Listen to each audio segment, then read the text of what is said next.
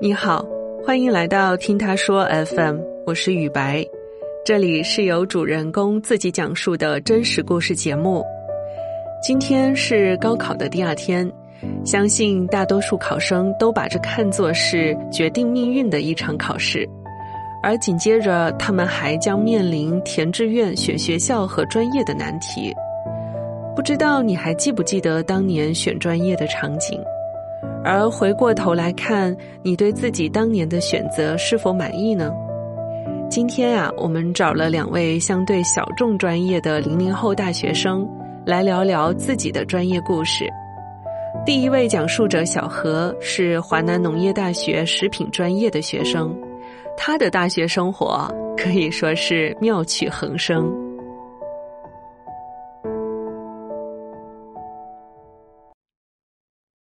大家好，我是小何，然后目前呢是华南农业大学的一名食品专业的学生。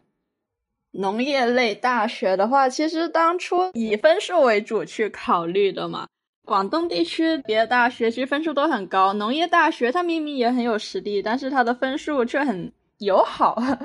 可能是因为农业这两个字就会觉得很乡土啊，或者不是很好啊。我当时就觉得农业这两个字没有什么所谓，它并不是什么让我觉得不好意思的一个事情。选择了这个大学之后，我就选专业了嘛。我是一个理科生，我又觉得学商科、学文科对我而言可能难度有点大，然后如果学那种太理工了，我的脑子就不够用了。学食品是一个非常折中的一个办法。我是一个鬼点子很多的一个人，他可以释放我一些创意，所以就是选择你了。当时我爸知道我想选什么专业的时候，其实是在电话里面。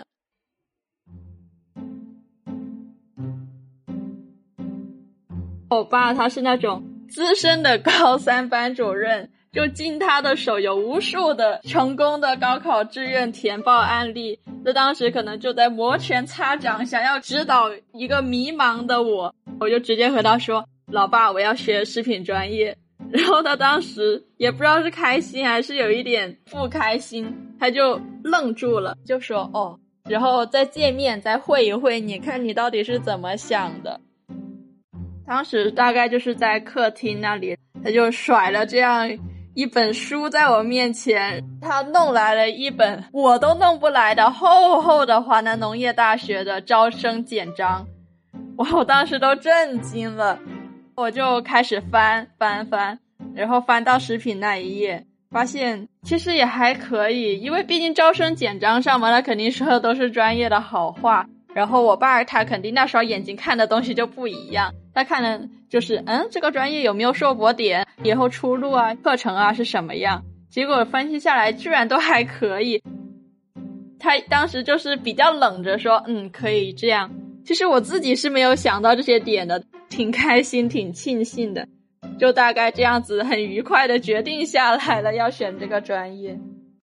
那以后就在饭局上面在指导别人的时候，他就很哭笑不得的说，我就指导了这么多年，结果女儿一下子就跟我说她要选什么，所以这让她有点小挫败，也让我觉得是一件很搞笑的一个小插曲。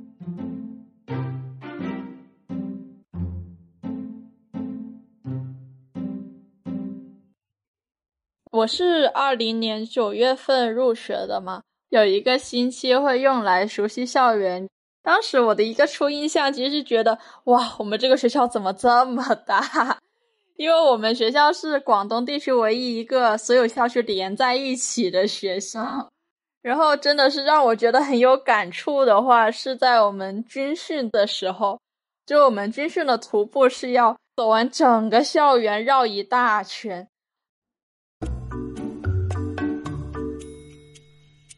我们当时徒步的时候，就大家都穿着一个胶底的军训鞋在路上成群结队浩浩荡荡的在走，然后走到一段时就觉得，哇，怎么有一种淡淡的臭味呢？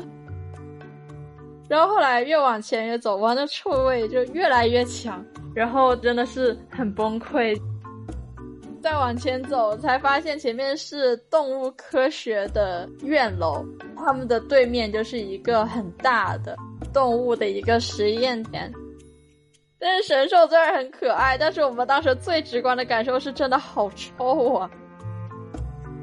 我们当时是在军训，其实是管得很严的，教官就在旁边，我们也不能去做出太多的反应，哪怕动一下都要喊一下报告那一种。当时表面上是一派祥和非常规整的队伍，但实际上呢，可能每个同学心里都有10000匹马在奔腾。我当时就在想，动科的同学是怎么存活下来的。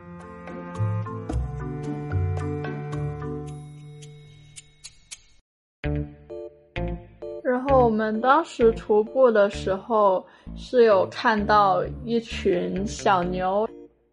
我们其实都很期待能够看到小牛啦。像我们一开学会有同学发朋友圈说，哎呀看到小牛了，我们都会很羡慕，在下面评论区说，哇什么时候我才能见到小牛。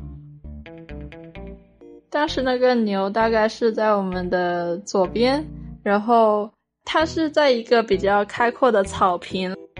大概肯定有10几只牛吧，然后基本上都是黄色的，就感觉它吃草吃得特别开心，就基本上它都不会对人有太多的反应，最多是斜瞟我们一眼，然后又继续吃它的草了，就感觉我们只是它的一个过客。对，我们司空见惯了吧，可能在牛眼中它才是人，我们才是牛吧，可能就是这个样子。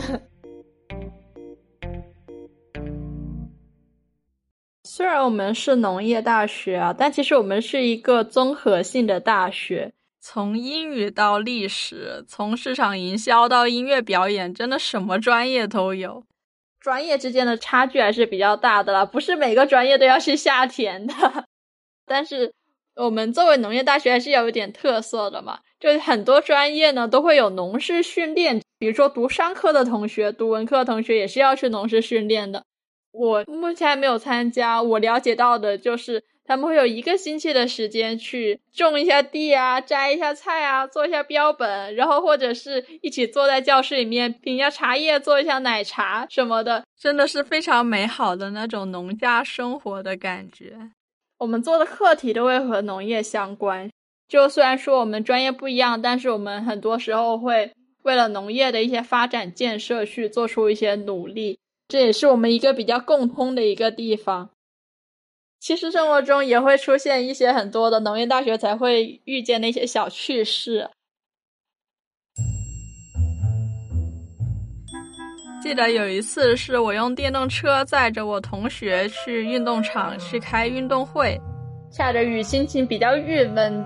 突然看到有几只鹅，就一下子就特别开心，就掏出手机开始录视频发朋友圈，3-4只鹅在那里，下雨天了出来寻个小螺那种感觉。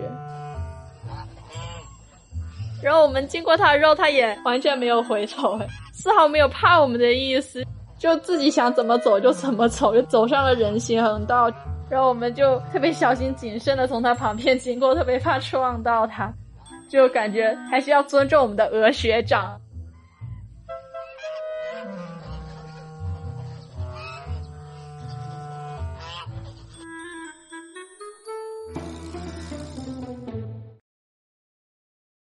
像我的食品专业的话，就可能大家以为我们每天就是在实验室做吃的呀，做萝卜呀，做烧鸭呀。虽然说我们确实会这样，但其实我们在实验室外要学的东西真的是超级多、超级杂。像4大化学我们是要学的，像物理啊这些 C 语言啊也是要学的，像数学我们就更加逃不掉了。然后还有非常让我匪夷所思的电工学啊、工程制图、CAD 这些，就这以上都还只是我们的基础课程，真的是实验的课上面有多好玩，就平时就有多痛苦的那一种感觉。对我而言的话，在专业方面最开心、最让我感到有成就感的，可能就是产品创新大赛了。就这样的比赛呢，基本是让我们去一起设计一款食品，就真的是特别好玩。我第一次参加这样的比赛是在大1，当时让我们加入蚝油的元素，然后我们后来就决定做冻干菌菇脆。队友过来我的宿舍，我们2个人在地上支了个小锅在煮，当时就感觉自己在煮什么魔药一样，整个锅里面那个水都是蘑菇的味道，哇，但整个宿舍飘香啊，就当时觉得特别想要直接把它整一锅给干掉，这真的太香了，但是又要抑制住，因为待会还要拿去实验室去做产品呢，因为我们那个是要去放到冻干机里面，然后去把它烤到一个很干的状态。哇，做了整整3次各种各样的小插曲，要不然就拿出来，一开始是干的脆的，一下子就瘪回去了。其实当时的成绩不是很好，有一点小滑铁卢的感觉，但是我觉得从这个当中学到了很多东西。还有一次就是大2上学期的时候，我们参加的是学院里面的一个实验创新大赛，要求是要以雪莲果为原料去设计一个产品。我们在宿舍自己搞了一下，手忙脚乱七手八脚的去折腾了一个下午，最后把它折腾出来了。里面是雪莲果丁，外面包裹的是一层红色的木薯淀粉，你就可以想象成是一个夹心的一个芋圆的感觉，外面再加一层椰浆。我觉得哇，味道还不错，没想到这个东西这么好吃。我们的决赛是需要前一天去把那个产品做好，然后第二天再给评委去看去吃的嘛，我们是需要把所有的队伍招在一起去做实验，每个小组就自己支一个小桌就开始做，但是你是可以看得到别的组在做什么的，然后其实我们也会互相串门，你这个东西看起来挺好吃，我可以尝一下吗？你们在做什么啊？那种感觉。没有想到的是，我们当时小心翼翼保存的那个雪莲果麻薯在冰箱在水里泡了一个晚上之后，非常不幸的泡发了，淀粉层它整个就烂掉了。我们当时心都凉了一半，就在想那我们就要这样子端上去给评委怎么办，然后我们就只能自我安慰说，哎，没关系，评委不会吃的，我们相信评委的智商，他们就不会这样子为难自己的。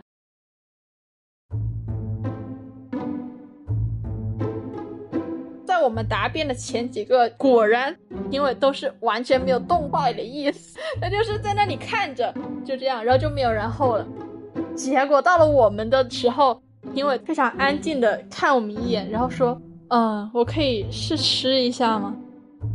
我们当时倒吸一口冷气，就一方面很开心，没想到评委居然会主动吃我们的东西，真的是莫大的肯定啊，一方面又很担心我们那个烂掉的那一个层第二天评委会被吃了之后拉肚子，1000万个念头在脑中飞驰而过，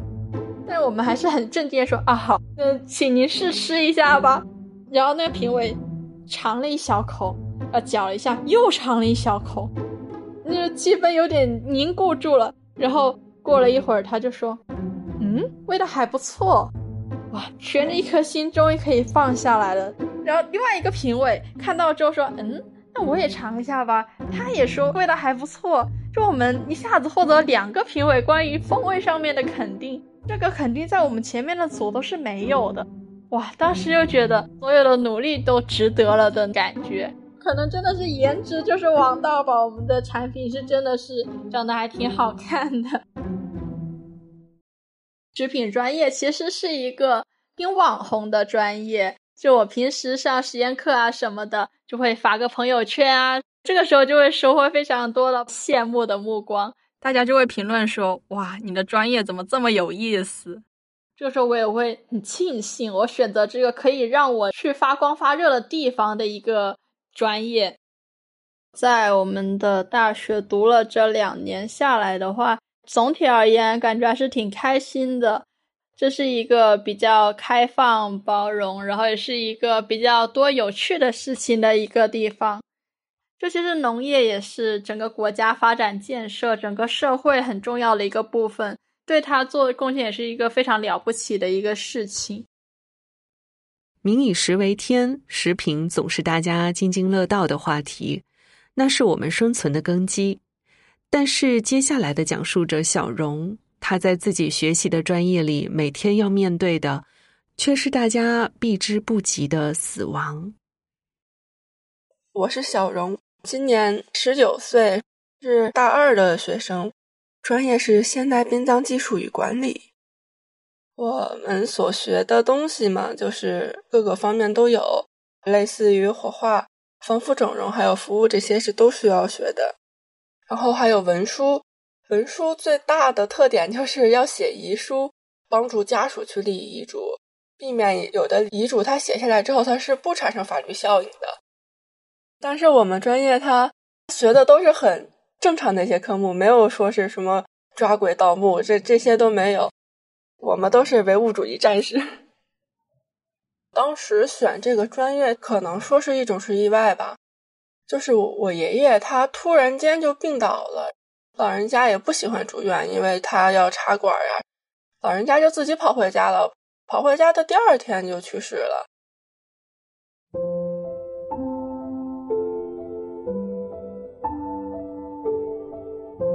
我正上着课呢，就把我接走了去给磕头，当时是好几天没有洗澡，整个脸也很难看，因为着急嘛，直接就拉到殡仪馆了。殡仪馆的人连化妆什么的，连洗澡什么都给做了。我就跟我妈说，这些是干什么呀？爷爷怎么还化着妆了呀？然后我妈就说，这是有一种职业叫殓葬师，专门会为那些逝者来做这些工作。我说，真的会有人干吗？我妈就说，他有一个同事的妹妹是做这个的，说是张家口出过一场特别大的车祸，然后那个妹妹就是坐飞机去那边为那个逝者缝合，事故很大，没有人愿意去干这个事情，她就说她去，就是一个人负责了整个案件。应该是人都已经破碎了，就是胳膊腿已经掉了，然后脸上皮肉翻起来了，说是最后把那个胳膊呀什么都缝了起来，又给人家穿好衣服，把脸部整个也是修复了一下，整理的特别特别好。就十几年前已经很出名了，北京那边又看中，当时我就想，哇，能去北京啊，好棒啊。那会儿想的也是觉得这个专业又挣钱又酷，但是我对死亡这些没有概念。后来高二的时候就有那个会考，会考完之后他们会有一个单招，然后我回家就跟我爸妈商量了，跟我姥姥他们也说，然后我姥姥说，啊，你跟女孩子家你选这个干什么呀？啊，你以后怎么办呀？我姥姥跟我说之后，我自己心里也是想了这个事情了。住校晚上我就翻来覆去的睡不着，我就想说，我的舍友跟我这么好，以后会不会因为我干这个不理我了呀？以后我会不会没有朋友了呀？到一些什么恐怖的事情，当时就是可能有一点焦虑吧。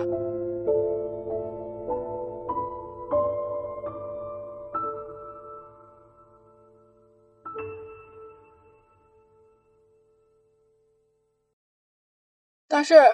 就焦虑了那么一阵子，我爸妈跟我说想好了你就去做吧，我们也不拦着你。填专业的时候我就填了殡葬这一个专业，第一所学校滑档了，然后第二所学校录取了。当时我们官方群给我们发一个小问卷，选服务和技术。那个时候我才知道说是殡葬它是分的，个人来说还是喜欢技术。当时选技术的人特别多，学服务的人特别特别少，凑不成一个班。就给我们开大会，说是能选服务的选服务，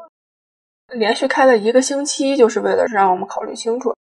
就请来了好多学长学姐，就跟我们讲那个上班时候会遇到什么。后来来了一个北京的学长，他就是接受国际议题，又出国收敛什么，说是一开棺材那个虫子就扑到脸上去了，然后那个味道特别臭，当时台下都懵了，其实一点事儿都没了，玩手机的也不玩了。大家懵了一下，开始稀稀碎碎的说是要不要换呀，要不要选服务呀。然后我当时听完之后我好兴奋呀，我好喜欢这种场景，我个人就是比较喜欢追求冒险这种，我没有像他们反应那么大，反而更加坚定选技术了。那场大会开完之后，他好多人就开始选服务了。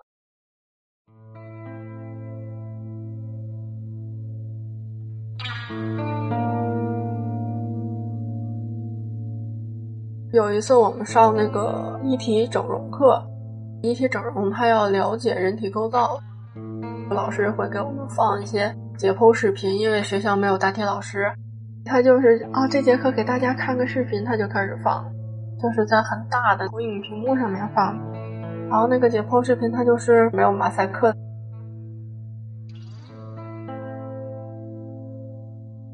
早上起来8点起来还没吃饭呢，就开始看那种视频。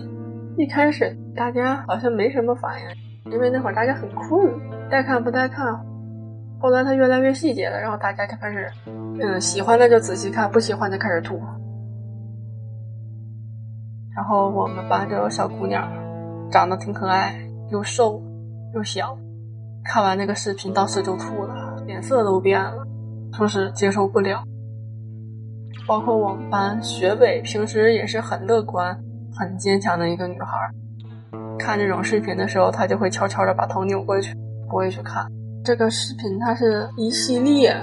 她一节课都在看，放了有1个多点。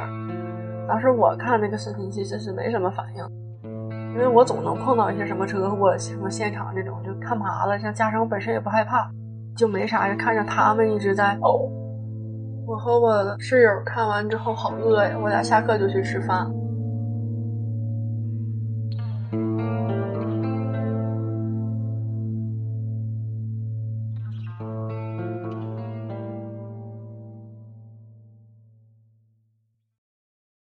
大家有转专业的，有退学的，就是原因就是在上课的内容太具有冲击性了，然后加上之前学长学姐又忽悠我们，就导致技术班就20多个人一个班，在学校的时间也就1年吧，疫情一直都没有结束，然后我们现在也是在家里蹲。我们有很多实操课，它原来是有的，就是需要在实训室上，但是因为在家嘛，然后就没有办法。我们的缝合呢，就是用那个抹布，就是在家里面缝衣服什么的。我们不是有塑形吗？器官塑形、面部塑形，我们就只能在家里就是和块面或者买那种雕塑系的那种泥，用手去捏。然后化妆就是在我们自己脸上试。我们老师说了，你给自己画好看了，家属也会放心的把使者交给你。第一次给自己化妆其实没什么感觉，给使者化妆并不是说是像电视里小说里那种惨白惨白点俩红点那种，跟普通人化妆是一样的，就是让她恢复到生前最漂亮的模样，也是跟美妆圈是一样的，她只不过说是她不是化很浓的妆，她就是很淡的妆。对于我们平常的人来说，就是上班妆、日常妆，没有什么很膈应的。我在学校的经历并不是很多，也没有特别印象深刻，大部分印象深刻的都是在我1个月、2个月的这种实习之中。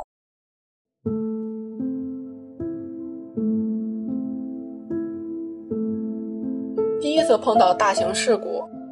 是一个老爷爷，他头天晚上出去找朋友喝酒，回来在路上被一个司机撞了，当场就死亡了，腿什么的已经掉了，然后他的面部已经那个皮肉都是卷起来了，看着里头那个下颌骨头了，就这种东西。第二天因为要尸检，然后就需要我们从那个冷藏那边把人推过来，家属会在外面等，逝者推进去之后，然后需要关门，这样年轻家属先进来，就是帮忙脱衣服什么的。那个奶奶站在门口就看见了，因为当时那个血已经淌了一地了，那个奶奶当时就愣在那里，就想去抱那个爷爷，但是这是不可能的，因为都是很多细菌，这样家属把奶奶先拉出去了嘛。那个门它都是封闭的，它是看不到里边，就还是想透过那个缝隙往里面看。当时说是让我去送一个单子，那个奶奶还在门口，然后我就问不行先休息一下吧，奶奶就很拒绝，就是离那个爷爷很远，就必须要守在门口。她说里头那个人躺的是她的老伴儿，然后当时我就没说话，然后那个奶奶就抓着我了，然后你说她昨天晚上还跟我说话了，怎么今天就没了呀？以后我怎么办呀？因为当时我也是大一，真的没有很多经验，我不知道怎么去安慰。我就只能扶着那个奶奶，我说奶奶咱们先坐一会儿吧，一会儿警察尸检完一定能给爷爷讨回公道的。那个奶奶就还是抓着我，就一直跟那儿哭。当时我真的，我大脑一片空白，我不知道该去说什么了，因为我们没有办法让人复活，只能陪着他。那个爷爷他身体就是看起来很好的样子，真的说是突然间就没了。就是我们讲了很多就是陪伴呀，或者说是一些安慰的方法，但是我觉得都没有用。他在往回找想让人复活这种心情真的都无法克制。后来那个爷爷的尸体是我还有另一个姐姐给他缝起来的，给他化了妆，穿了寿衣，整个人就是又看起来好一点了，睡着了一样。只能做这些了，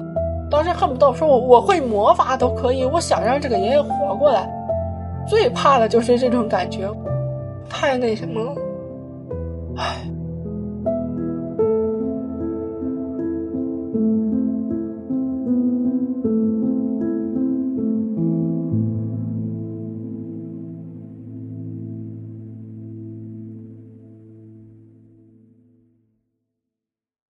还有那么一天，那天本来是没什么事儿，早晨10点多，就是已经快没活了，然后突然间送过来一个，他们当时推了个红色的盒子，7、8十厘米那种方形的木箱子。其实我没看出来那是个棺材，我说是烧骨柴吗？他们说不是，把那个箱子打开了，然后说那是个棺材，专门给小孩的。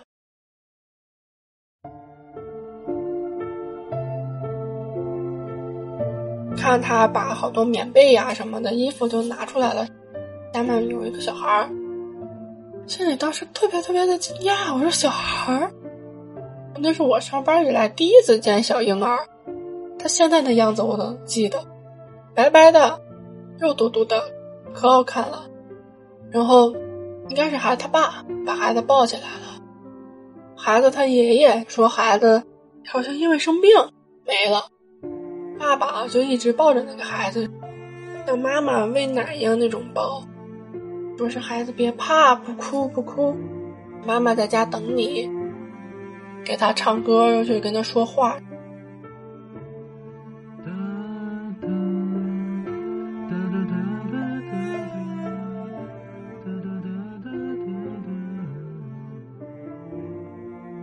去捏捏他的脸，抓抓他的手，然后有时候还看一看他那个尿不湿有没有湿，就是看孩子有没有尿这种。他爸爸特别特别的淡定，但是其实说是淡定吧，但其实整个人就是感觉神经不正常。他一边又在努力接受，一边又希望可以孩子如果说是当时哭出来什么的，就是又活了，可能是这么想的。其实我当时都已经想不想管这单了，我觉得我接受不了，但是我肯定说是职业素养嘛，我得忍住，我得扛住。当时就戴着口罩，我就赶快憋住了。后来我就悄悄问那个，我说孩子他妈呢？家属的，我说孩子他妈受不了刺激，就在家休息了。后来他不是要往前走，是火化车间嘛，车间门口有人接。他爸当时就抓得更紧了，我感觉就是不愿意放，后面几个大姨大娘就是给他拉住的那个他爸，那爷爷把还抢过来说是你再不烧你孩子一会儿就臭了。他爷爷应该也是挺难过的，但是他爷爷可能就是比较理智了，然后就把孩子抢过来就给那个车间的人了。他爸当时就愣在那儿，就一直在那个门口看，因为是玻璃门就能看见孩子往里面推，没有表情，没有哭，没有闹，就是麻木了，看着他孩子推到火化炉里面。时间定格了，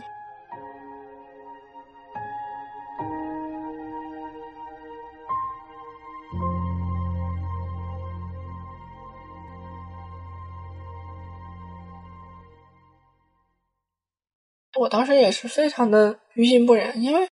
我也觉得说是这小孩肯定是活的，肯定是活的，身上一点创伤、一点疙瘩都没有，看起来很健康。他小孩送进去的时候，我就感觉是一个活生生的小孩被送进去了，感觉特别特别的荒唐。世界太不公平了，这个小孩这么小，他是婴儿啊，他未来的人生他是有很大的，他什么人生都可能有，为什么他会经历这些事情？每次想起来这个小孩都好难受啊。我之前选这个专业也是觉得他很挣钱，他也很酷，没有那么高的思想境界。等我真正的去接触了这个专业之后，我发现自己当时好低俗呀！我居然为了赚钱去学它。见了很多事情之后，我发自内心的，因为我是尊重这份职业，所以说我才要把它做好。我曾经接手过一个那个人，他面部溃烂了，他家属已经不敢看他的脸了。我们给他修好之后，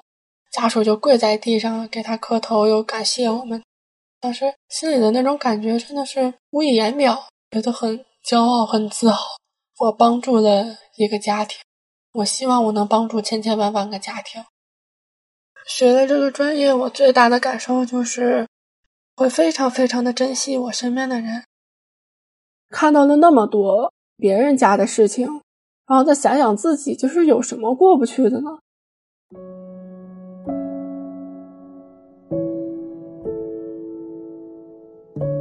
有的人烧完之后，他的骨灰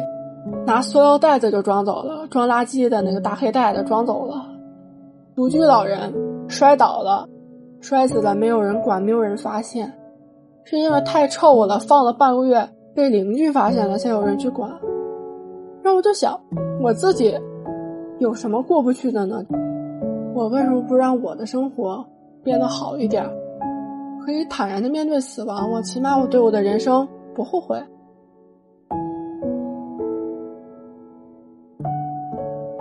但是殡葬现在不只是殡葬季，它现在更多的是对生者的一种关心，就是减少一些自杀的行为，帮助一些老人或者临终的人去规划他们的后半生，可以定制自己的葬礼，选择尊严死，就是不用插管生活这种样子。至于我的话，我肯定是还会留在那个一线工作，就是去当一个小小的职员，去帮助所有家庭，去让他们的亲人走完最后一程。选专业，尤其是选这个专业，你一定要和家里沟通好，很容易引发家庭矛盾。然后就好像很多学长学姐到现在也不回家，回去了家里面那边人也对他态度不好。这行业他就跟老师一样，他永远需要人去干。个人来说还是挺建议大家选的，但是前提是一定要家庭和睦，自己不害怕，各种前提集齐了，我就非常建议选。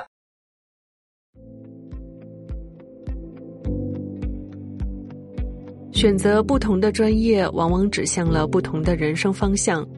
目前看来小何和小荣似乎都能够享受其中。